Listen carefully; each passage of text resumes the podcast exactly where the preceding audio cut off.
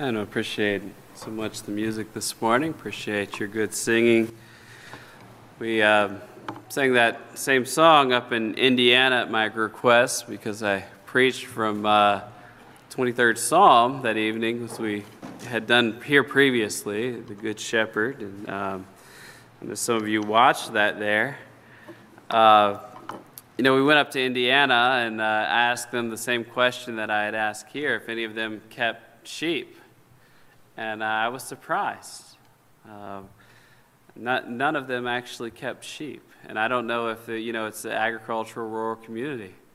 And, and I told them then, you know, I said I asked the question back in Hampton. I wasn't surprised that no one raised their hand. In, in Hampton, I wasn't sure if they knew the difference between sheep and goats at all, you know, and so.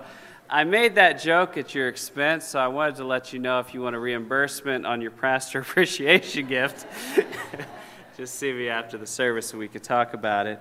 But uh, we, we did have a very good time up there. We, we enjoyed it. Good to, good to be with the folks. But uh, glad to be back with you this morning and uh, blessing to be here. We are uh, continuing our series in the Psalms, Jesus in Psalms this morning, and um, we're going to be looking at Psalm 118. And so uh, the cornerstone, cornerstone. And uh, this is a, a psalm that was sung during Passover. Um, and so, likely, uh, many think that, that perhaps this would have been one of the songs sung after that Passover meal at Jesus' Last Supper, uh, that he would have sung this with the disciples uh, before going out. And this is one of those psalms that, um, in the midst of it, has clear portions that are speaking of the Messiah. And so, um, some of the things that were coming up for Jesus uh, that he was about to experience uh, may have, in, in part, uh, been described by this psalm. So, Psalm 118 um, is going to provide a, a context of, a, of people who are rejoicing at God's deliverance in the midst of the battle. Um, as I mentioned, it's, it is a, a Passover uh, hymn or a psalm that they would have sung during that time, and so obviously they would have connected some of these victories with God's deliverance from Egypt, and uh, just as part of that Passover remembrance ceremony. Uh, but beyond that, uh, the language itself lends itself to uh, so much more, right? Even, even beyond that in, uh, in, in the, this psalm. And, and I think in part um, that has resulted in this being a psalm that is uh, challenging to put all the parts together uh, because it, it truly does take some license in terms of what's what it's describing and perhaps when it's describing it, right? Both in terms of events that have taken place and, and beyond that, looking forward to things that were yet to come and uh, considering the Messiah while still talking about the perspective of an earthly king. And um, all of those things can be, be challenging and, and have been challenging. But, but my hope is that from the midst of this, we will see God's hand at work in really a, a not only, not only is this the Word of God, but it is a portion of the Word of God that is incredibly beautiful in the way that it's written and described. Um, so as we as we look through this, um, we're going to begin reading here just in the first four verses to, to start out with. But uh, Psalm 118, beginning in verse 1, says, "Oh, give thanks unto the Lord, for he is good, because his mercy endureth forever." Let Israel, let Israel now say that his mercy endureth forever. Let the house of Aaron now say that his mercy endureth forever. Let them now that fear the Lord say that his mercy endureth forever.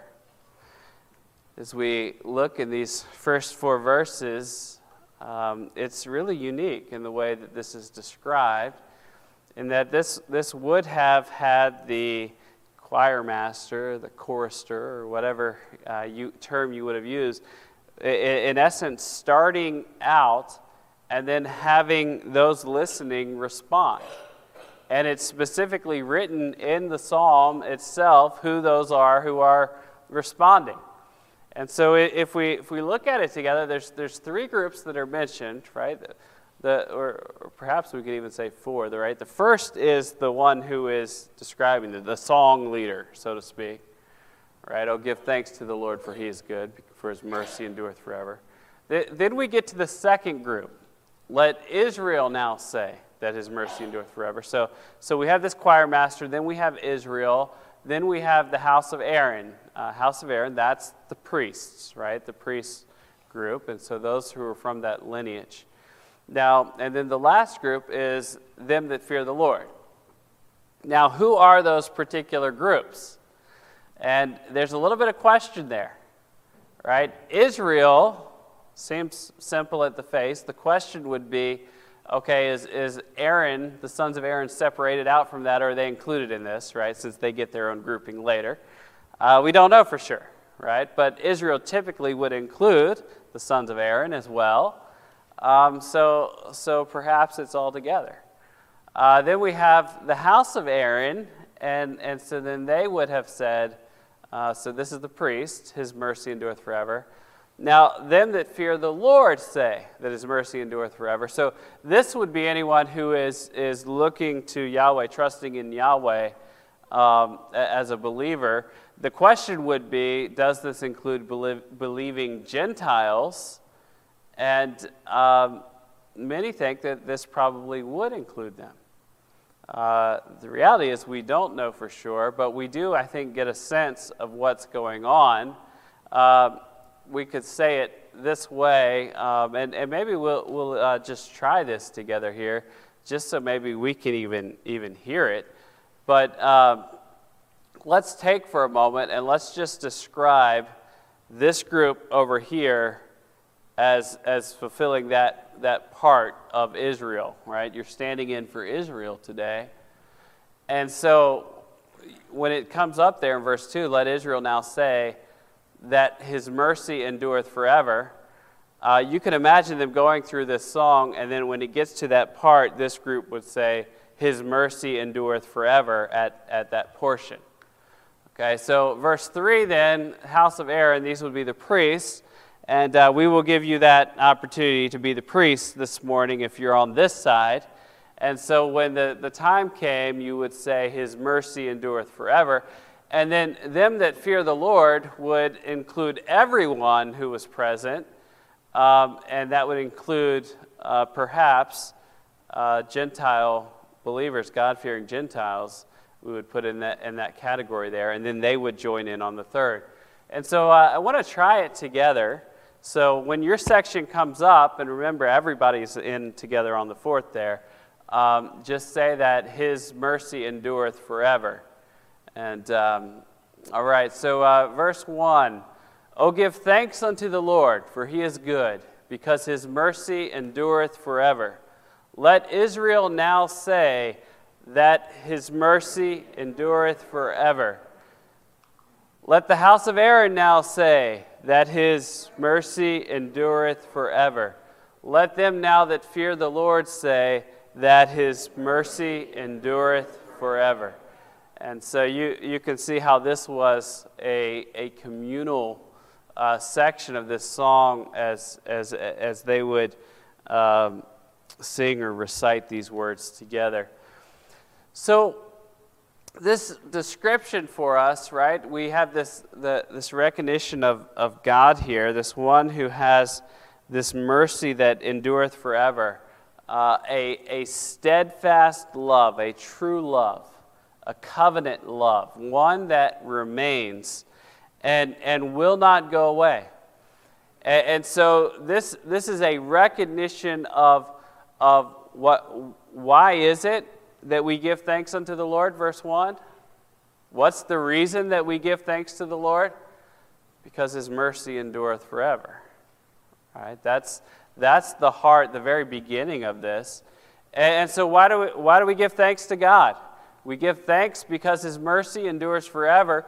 And, and it's, it's so important that every part, every group, every partition uh, of, of Israel and beyond, those who, who are, are fearing the Lord, cry out together in recognition of the mercy of God, his covenant love that endures forever. And, and so, so, with that, that sets up the beginning of this song that quickly moves in to a recognition of God's deliverance in the midst of distress. Verse 5 I called upon the Lord in distress. The Lord answered me and set me in a large place. The Lord is on my side. I will not fear. What can man do unto me? The Lord taketh my part with them that help me. Therefore shall I see my desire upon them that hate me. It is better to trust in the Lord to put confidence in man. It is better to trust in the Lord than to put confidence in princes. So great, great reminder here. And now here is this, this one who is crying out after the Lord's answer in the midst of distress. That, that language there at the very beginning, right, that I was in dis- distress, the, the, the idea is, is literally being hard pressed upon. That's why the end of the verse there uses that term, set me in a large place, right? I was pressed down upon, and the Lord took me out of the midst of that pressure, those surrounding me, and in essence, He set me free, right? He, he set me free. This is, um, this is that opportunity when, when uh, after 14 hours you finally get out of the car, right? That's the, you know, the idea. It was tight, it was cramped, it was tiny, and, and, and now you are, are set free. Uh, and, and we see that this actually later on, we see that this is going on in the midst of a description of, of wartime, right? So, so those around are not so much a vehicle, but armies right? Armies that are all around all surrounding us, those who are against us. And, and we, are, we are being pressed on every side. And, and God takes us from the midst of that pressure, from the midst of that, and He sets us in a large place, in a, in a place of safety away from it.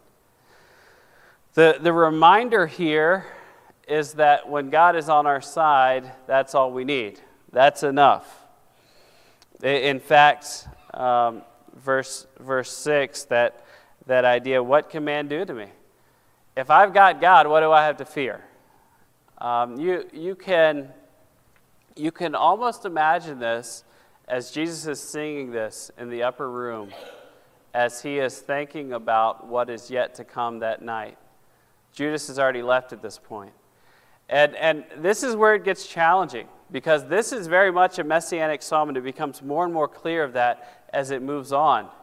But the question becomes is it here as well? Is, is Jesus remembering in those moments that, that he is about to be pressed down upon all around, that he is going to be surrounded, that he's going to be taken captive, that, that he is going to suffer and be tortured and be placed upon the cross and die for the sins of the world?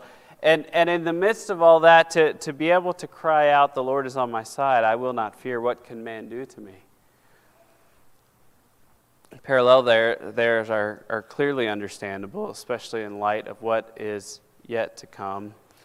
You know, God helps them. He takes parts with them that help me, and I, I'll see my desire upon them that hate me. There will be judgment that will come upon those who hate me. And here's the great reminder we have, we have two verses here, verses 8 and 9, that, that are, are really saying the same thing at the beginning, but have two differences in the end. It, it's better to trust in the Lord than to put confidence in man. And then verse 9, then it's better to trust in the Lord than to put confidences in princes. And so similar idea here, but but but basically, okay, trouble is around. What will I do during this time? And, and you can imagine this in the life of Israel. What did the kings often do in Israel's day when trouble came around? made alliances, right? Often they made alliances. They, they found people who hated God and they said, hey, could you protect us? Hey, Egypt, could you come up and protect us? Hey, hey, Assyria, can we be on your side this time? What, what happened? They, they didn't trust in the Lord, but they put confidence in man. They put confidence in princes, and time after time, they saw that it led to ruin. Who can you rely upon? Others to come to your aid? Uh, trust in the Lord, right? Put confidence in the Lord. And that's the reminder, the psalm and, and these sections, that we can take refuge in our God. Verse, verse 10 goes on. Says, All nations compass me about, but in the name of the Lord I will will I destroy them? They compass me about, yea, they compass me about in the name of the Lord. I will destroy them. Verse 12, they compass me about like bees. They are quenched as the fire of thorns. For in the name of the Lord I will destroy them. Thou hast thrust sore at me that I might fall, but the Lord helped me. The Lord is my strength and song, and has become my salvation. Great reminder here, and this, this describes that pressing down that's going on, right? Surrounded, encompassed by enemies.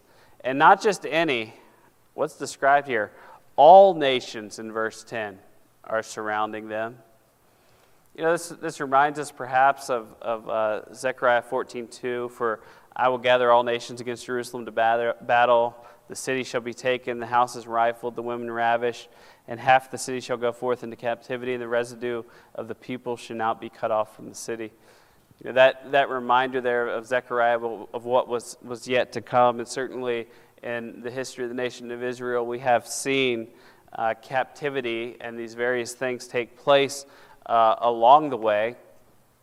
And, um, and I think in general, we can say that even in the world today, uh, that we do see animosity toward uh, the Jewish people and the Jewish nation. I, I don't think anyone uh, would debate that point or that reality. Um, now, now um, the place in the fulfillment, yeah, lots of ideas, right, in that area. But, but in regard to, to the fact of, of animosity toward Israel and the people and the Jewish nation, there's no doubt about that. There, there is no doubt about that, and we see that uh, currently in the world today, still ongoing, and we have seen that time and again throughout history. Um, as, a, as a people and as a nation, uh, the Jewish people have been singled out uh, for horrific um, events uh, throughout history, and we have seen that take place time and again. Um, and, and, so, in, in, the midst of this, this, this is referring to um, something here that, that will, will yet happen future, I believe, where there will be a coming battle where all of the nations will unite against Jerusalem in a, in a time yet future. Um, this is something that, that will still uh, yet to be fulfilled in, in terms of, of all nations being against Jerusalem. But Psalm 118, verse 15, goes on and says, The voice of rejoicing and salvation is in the tabernacles of the righteous. The right hand of the Lord doeth valiantly. The right hand of God, uh, the, the right hand of the Lord is exalted. The right hand of the Lord doeth valiantly. And then verse 17 goes on I shall not die, but live and declare the works of the Lord. The Lord hath chastened me sore, but he hath not given me over to death. Great reminder here of God, and in particular, it, it uses that term, the right hand of the Lord. Three separate times. Three separate times we see that. And throughout Scripture, the right hand of the Lord appears in various places describing God's deliverance or might in, in saving people, often in times of war. We see that in places like Exodus 15:6, Thy right hand, O Lord, has become glorious in power. Thy right hand, O Lord, hath dashed in pieces the, the enemy. Uh, verse 12 in that same chapter goes on, Thou stretchest out thy right hand, the earth swallowed them. What are we talking about here? Well, Passover time, right? This is Passover. Passover hymn. What is this right hand? Three separate times happening right here in Exodus, referring to God's deliverance of his people from the Egyptians. And, and, and so when we see this once again happening in here and being described here, certainly um, we can be hearkening back and thinking about God's deliverance of his people um, and, and his rescue, the salvation that was provided for them from Egypt. And, and yet, at the same time, we know that that this is referring to the events of, of a king in this day as the, as the, the people were uh, surrounding them as, as that king was enduring that. Uh, but the same idea, the same God who was there before, is the same God who is there now as this psalm is being written. He's the same God who will be there yet future. Isaiah 41 10 uh, speaks of the same idea Fear thou not, for I am with thee. Be not dismayed, for I am thy God. I will strengthen thee, yea, I will help thee, yea, I will uphold thee with the right hand of my righteousness, or my righteous right hand. Same, same idea there, same wording. And, and so we, we see that, that God provides for his people. The great thing about this and the reminder uh, of, of what this, this psalmist is looking back to, and, and I, I think we could even use the term the, the, this king is looking back to, is that they know that it is God's deliverance that is, that is keeping them or protecting them from the ar- armies who are around. It, it's not, okay, it's our might. It's not, oh, it's the other armies who are around us. It is God who delivered. And, and if you want an example of God's deliverance without the necessity of the people's might, what, what is the time of Passover, right? Getting out of Egypt. I mean, what, what did the slaves in Egypt, the Israelite slaves in Egypt, have to offer in, in terms of putting up resistance against the Egyptians? The answer was nothing. The work was the Lord's. And, and this is what uh, the psalmist is once again reminded of here. Verse 19 goes on open, me, open to me the gates of righteousness. I will go into them and I will praise the Lord.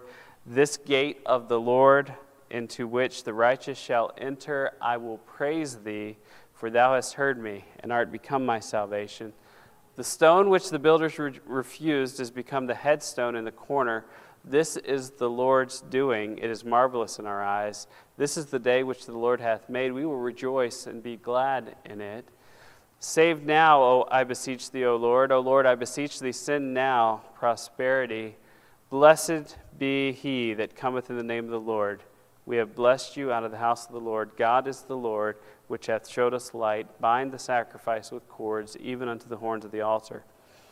All right, so we have, have this description here, and, and obviously when we got to that section, you may have heard some verses there that stood out. And there's certain things in there that just shine out to us, right? Things like uh, the stone which the builders rejected, that's become the chief cornerstone. Things like, uh, this is the Lord's doing, it's marvelous in our eyes, right? Th- those are things that we remember. This is the day which the Lord has made. We will rejoice and be glad in it. We've got good songs about that, right? We probably grew up singing at, at different times. And, and so, so those, those um, particular verses are popular in, in part because of what they represent and the fact that they are referred to um, over in the New Testament. And, so, so here is this one who was the stone which the builders rejected, the stones which they re- refused and that's become the cornerstone. Now, now in, in this time, in this psalm, that reference is to Israel, the one who is encompassed about by armies, right? The one who is pressed down upon, the one who, in essence, the nations have rejected, and yet God has chosen them as his people, right? That, that, that is the reference there, and yet it looks ahead to the one who fulfills this in Jesus Christ. So as we as we um, think of those those references, right? These hard pressed people, they they are are, are, are rejected, they're cast off, but God intervenes. Now He sets them up. They are placed as this important, in this important position, this place as the cornerstone. And in essence, we can almost uh, say that even as we think about that land of Israel um, today and where it is, um, that is a place that has been fought over and battled over time and time again and uh, has, has been uh, very much um, the, the central theme of, of, of fighting and, and wars uh, throughout time over there. All right, let's go, let's go on actually, and we're going to jump ahead here to verse 28. Verse 28 says, Thou art my God, I will praise thee. Thou art my God, I will exalt thee. O give thanks unto the Lord, for he is good, for his mercy endureth forever. And so the psalm closes up with that, that great um, benediction verses here.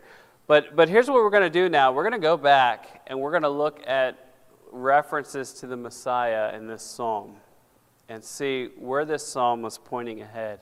And so this will fit in with our theme of, of Jesus in the Psalms. And, and as we, we begin, one of the, one of the places that, that we see this is in the various gospel accounts. Um, Mark will actually go and, and he will quote this. Um, we'll see Psalm, let's, let's take, um, for example, um, Mark will quote this, Matthew quotes this, but various other places. But let's, let's look here at Psalm 118, 25, and 26, right? Save now, I beseech thee, O Lord. Uh, I beseech thee, uh, send now prosperity. Blessed be he that cometh in the name of the Lord. We have blessed you out of the house of the Lord. And, so we, we, we have this blessed be the name, um, blessed be he that cometh in the name of the Lord. Matthew 21, 9 it's this way the multitudes that went before and followed cried, saying, Hosanna to the Son of David. Blessed is he that cometh in the name of the Lord. Hosanna in the highest. Obviously, referring there to Psalm, Palm Sunday. So the Jewish people themselves recognized Psalm 118 as a messianic song. They knew that this was a description of the coming Messiah. When Jesus comes in on, into Jerusalem on Palm Sunday, as he's, he's riding on that colt, right? He's riding on that donkey and, he's coming in, and, and, they are crying out and they are declaring, um, Hosanna, Hosanna in the highest, and they, they are screaming out, Blessed be he that cometh in the name of the Lord. What, what are they saying? They, they are saying, This is the Messiah who's coming. This is the Messiah who's coming. Um, and, and we see this um, in Matthew 21 9. We see it later on as Jesus approaches the temple in verse 15, when the chief priests and scribes saw the wonderful things that he did, and the, and the children crying in the temple, saying, Hosanna to the Son of David, uh, they were sore displeased. What, what, what's going on? Now the children are crying out, Hosanna, Son of David, and carrying on this saying, This is the Messiah, now as, as Jesus is arriving at the temple. Now, Psalm 118, when we're talking about the Messiah here, what is the context of the psalm? Is, is it a peaceful psalm? Is a spiritual heart change that's coming because the Messiah is coming into the world? Is it, oh, here comes the, the Messiah who's going to lay down his life and die? What's in Psalm 118? Military victory, right? The right hand of the Lord. And, so, so the Jewish people are, are, are seeing Psalm 118, here comes the Messiah, military victory. He's, got, he, he's the one who rescued us out of Egypt with his righteous right hand. He's the one who, in the, in the past, has saved our nation with his righteous right hand. He has pulled us away from the armies. And now we are being pressed down by Rome. Here's the Messiah. Here's the one who is coming. Blessed is he that cometh in the name of the Lord. We have blessed you out of the house of the Lord. You, you know, there's a, a sense in which I think we could almost say that some of the confusion on the part of the Jewish people is understandable given the teaching and misinformation about what the Messiah was doing because of the very nature of, of, of what this is like. But, but so here, here is his Jesus. And, and I want to be clear they, on this, this Passover, this description, as we saw later on, right, it, it actually describes the ascent to the temple. We read those later verses talking about binding up that animal for sacrifice. it, it is though it is marching onward. Uh, in, in Psalm 118, toward the altar where the sacrifice takes place. And here's Jesus coming in on the donkey, and they're declaring, You are the Messiah. And they're seeing the military victory, and they are missing the animal tied up for the slaughter. Both are actually present in Psalm 118. But it's easy to overlook one in the midst of the rest that's going on. It's easy to overlook what's described there. So in, in Matthew 11, verse 9, it says, And they that went before and they that followed cried, saying, Hosanna, blessed is he that cometh in the name of the Lord. Blessed be the kingdom of our father David that cometh in the name of the Lord. Hosanna in the highest. And here's the very next verse in the book of Mark. And Jesus entered into Jerusalem and into the temple, and when he had looked round about at all things, and now the eventide was come, he went out unto Bethany with the twelve. What happened? Something was missing there. All of a sudden, they're not crying out, Hey, you're the Messiah. It's at this point they're starting to realize no, he went to the temple, he went to the altar. He's the religious nut. Where's the sword? You ought to be going to the capital. You ought to be marching on Herod's palace. You ought to be taking on the enemies, the Romans. Here you are at the temple. I Failed to understand that Jesus was the sacrifice, the perfect sacrifice who would take away the sins of the world. This goes on, and, and we see um, later on in Matthew 21, uh, after what we had read previously, verse 38 says, But when the husbandman saw the son, this is speaking of uh, the, those who were taking care of the vineyard, the, the, the son comes from the vineyard owner. The, they said among themselves, these husbandmen, This is the heir. Come and let us kill him. Let us seize on his inheritance. They caught him, cast him out of the vineyard, and slew him. When the Lord therefore of the vineyard cometh, what will he do unto those husbandmen? They say unto him, We will miserably destroy those wicked men, and will let out his vineyard unto other husbandmen, which shall render him the fruits in their seasons. And Jesus said unto them, Did you never read the scriptures? The stone which the builders rejected, the same has become the head of the cornerstone. This is the Lord's doing, and it is marvelous in our eyes. What's that parable teaching? He's speaking here to the scribes and Pharisees. You will kill the Son. The one who is being rejected will become the chief cornerstone, and it will be marvelous in God's sight. He is declaring to them what they are about to do. He knows the evil in their hearts. And, and he says what is coming. The, the same Messiah who is referred to back here in verses 22 and 23, the stones that the builders rejected has come the headstone of the corner. This is the Lord's doing. It is marvelous in our eyes. Jesus declaring to them, I am the Messiah. He, he is saying I am the Son of God. You know, it amazes me today when people say that, that oh, well, Jesus never claimed to be God. I mean, everybody who was there with him understood it. That's why they picked up stones to stone him after he talked. That, that's what he's referring to in, in these moments as he declares that he is the Son right before them. And yet, time after time, people today will, will put up blinders to this fact and this reality. They, they will seek to come up with other explanations or other excuses where, where they twist Scripture so much. It, it's incredible to think about how far people will go to perpetuate that lie. Matthew 23, 37 says, O Jerusalem, Jerusalem, thou that killest the prophets and stonest them which are sent unto thee, how often would I have gathered thy children together, even as a hen gathers her chicks under her wings, and ye would not? Behold, your house is left unto you desolate. For I say unto you, ye shall not see me henceforth, you shall say, Blessed is he that cometh in the name of the Lord. So I referred to back to verse 26. We've looked at it before. Same thing. You reject the Lord, there, there will be a day when finally it will happen where it comes again and Israel will actually say, Blessed is he that cometh in the name of the Lord. It is yet future, it is yet occurring. And in that day, when that occurs, Jesus will be seen.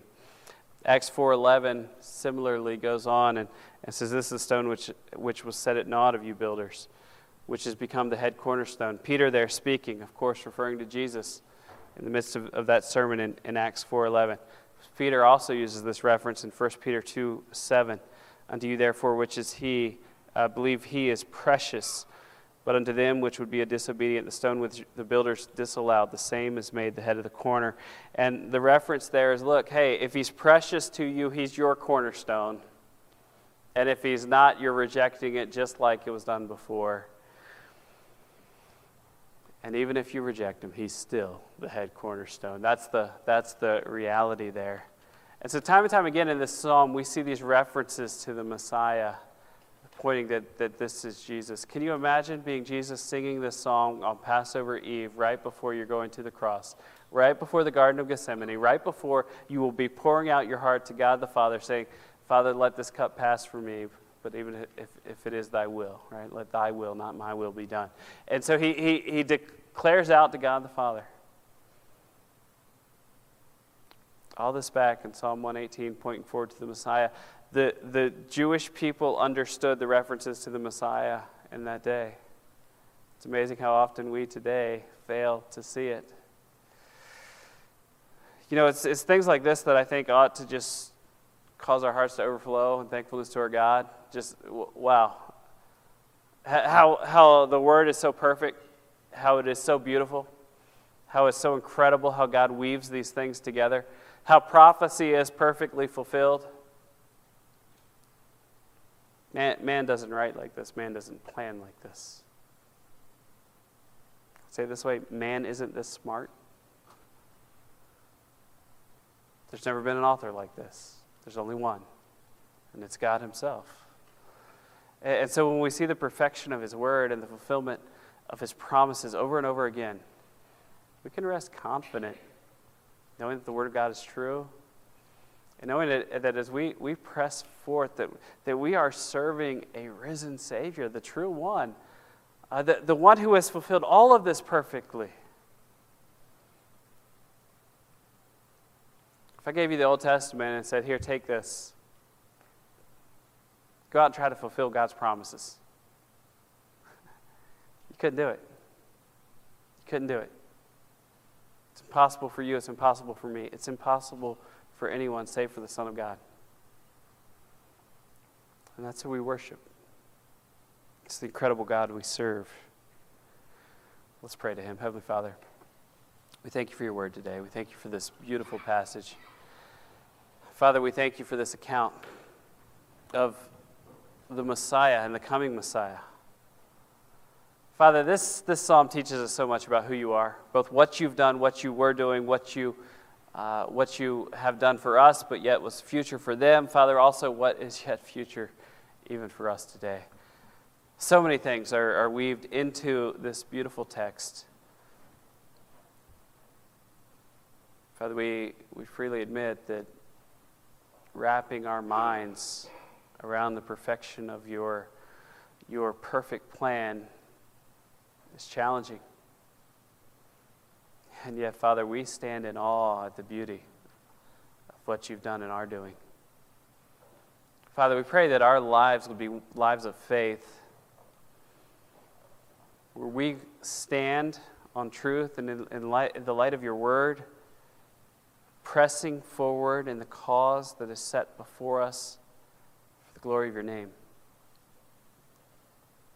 Father, we pray that today you would do that work in our hearts to draw us ever closer.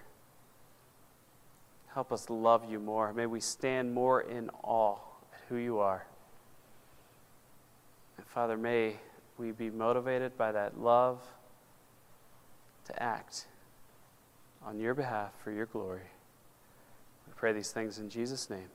Amen.